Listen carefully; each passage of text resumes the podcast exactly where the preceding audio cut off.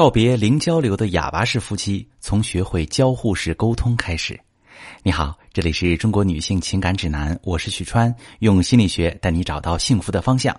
遇到感情问题，直接点我头像发私信向我提问吧。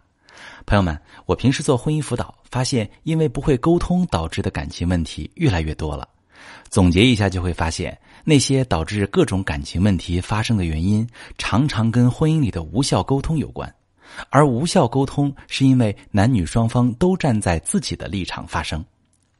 你想让他把碗洗了，没想到他爱答不理，或者只洗了一半回来告诉你桌面上那些不归他管。你想让他多陪陪孩子，没想到他说的陪就真的只是跟孩子傻傻坐在沙发上，等着你来分配任务。每次遇到这样的时刻，可能你都会火冒三丈，或者已经对婚姻失去希望。心理学上有一个词叫“南风效应”，来源于一个很古老的寓言：北风和南风比赛，看谁能让路上的人脱下大衣。北风使劲吹冷风，想用大风把大衣刮掉，没想到路人因为太冷了，拼命裹紧了大衣，怎么也吹不动。而南风则吹出温暖的热风，路人觉得越来越热，就自己把大衣解开了。在沟通中，同样的意思，难通过不同的语言表达，有时候效果会截然相反。很多人在和丈夫表达想法的时候，都关注的是“我想你为我做什么”，因为这是我们最基本的情感渴望。如果丈夫不能满足妻子的情感需求，他会很容易感到挫败、委屈，积攒怨气，更难好好说话，最后导致婚姻中的沟通不畅。你可能会在他让你失望的时候，用指责的语气和他说话，比如说了多少次了，为什么你不听？每次为什么都这样？等等，他自然也会对你产生不满，因为在他的视角里，他是什么都没干就挨了一顿骂，即使按照你的指令去洗了碗、买了菜，心里也还是会觉得不爽。但如果能站在他的立场出发。让他明白，即使这件家务事看起来是累活但是对他有利益之处，那么他就很容易接受你的说法，两个人之间也能减少矛盾了。至于怎么去表达呢？我在这里教大家一个有效的方法，叫交互式沟通法。我来讲一个真实的案例：东燕找到我时，和丈夫的感情非常冷淡，丈夫借口工作忙，往往很晚才回家，到了家也是睡觉。家不像个家，像旅馆；夫妻不像夫妻，像室友。东燕说自己带个孩子本来就辛苦，丈夫还不给力，让她心里很难受。她平时看到那种高考结束就离婚的夫妻，想着难道自己这辈子婚姻就这样了？她找到我想看看他们的感情还有没有希望。在和东燕的沟通中，我发现她真的很不容易。她的孩子哮喘，东燕都没办法做全职工作。一天天的消耗让她苦不堪言，她对老公有很多期待，老公做不到，她就着急失望。慢慢的，两夫妻彼此不满，成了零交流的哑巴式夫妻。东燕说：“我不想这样，我要改变。”那他们改变的机会在哪里呢？我发现东燕说话就陷入了推拉的误区。举个例子，东燕希望老公能帮她一起分担家务。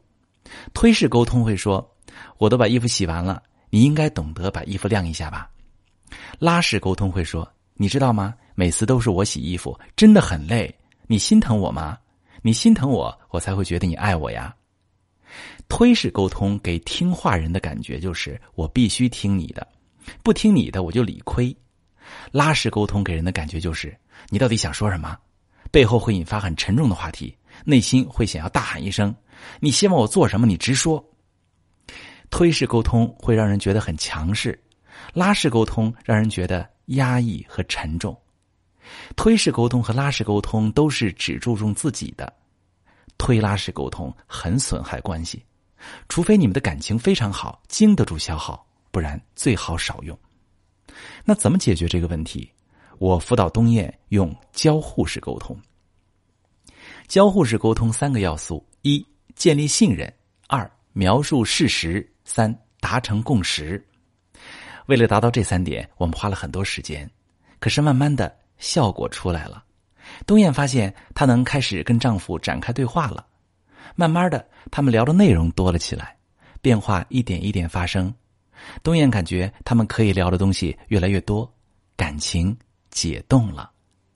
这是因为交互式沟通不仅注重我，也同时注重你，彼此的感受、想法、需求在沟通当中都是被顾及到的。而推式沟通只是表达自己单方面的需求，不顾及对方的感受，也不管对方怎么想。拉式沟通是不明确表达自己的需求，暗示或者试探对方，甚至引诱对方，希望对方主动发现自己的需求，并且满足自己。比如刚才那个做家务的例子中，交互式沟通会说：“衣服我洗好了，但我现在太累了，很想歇一下，你帮我晾一下衣服好吗？”感觉到了吗？交互式沟通让人觉得轻松和自然，所以感情不好的话，一定要学会交互式沟通，这样才能让听话的伴侣如沐春风，愿意听你说话，你们之间才会越沟通越爱对方。如果你和老公、男朋友也存在沟通问题，并且因为这个问题爆发了情感危机，目前对方处于抗拒沟通的状态，你可以把你的状况发私信，详细跟我说说，我来帮你分析你们感情问题的要点，并且告诉你怎么解决。我是许川，如果你正在经历感情问题、婚姻危机，可以点我的头像，把你的问题发私信告诉我，我来帮你解决。如果你的朋友有感情问题、婚姻危机，把我的节目发给他，我们一起帮助他。喜欢我的节目就订阅我、关注我，我们一起做更好的自己。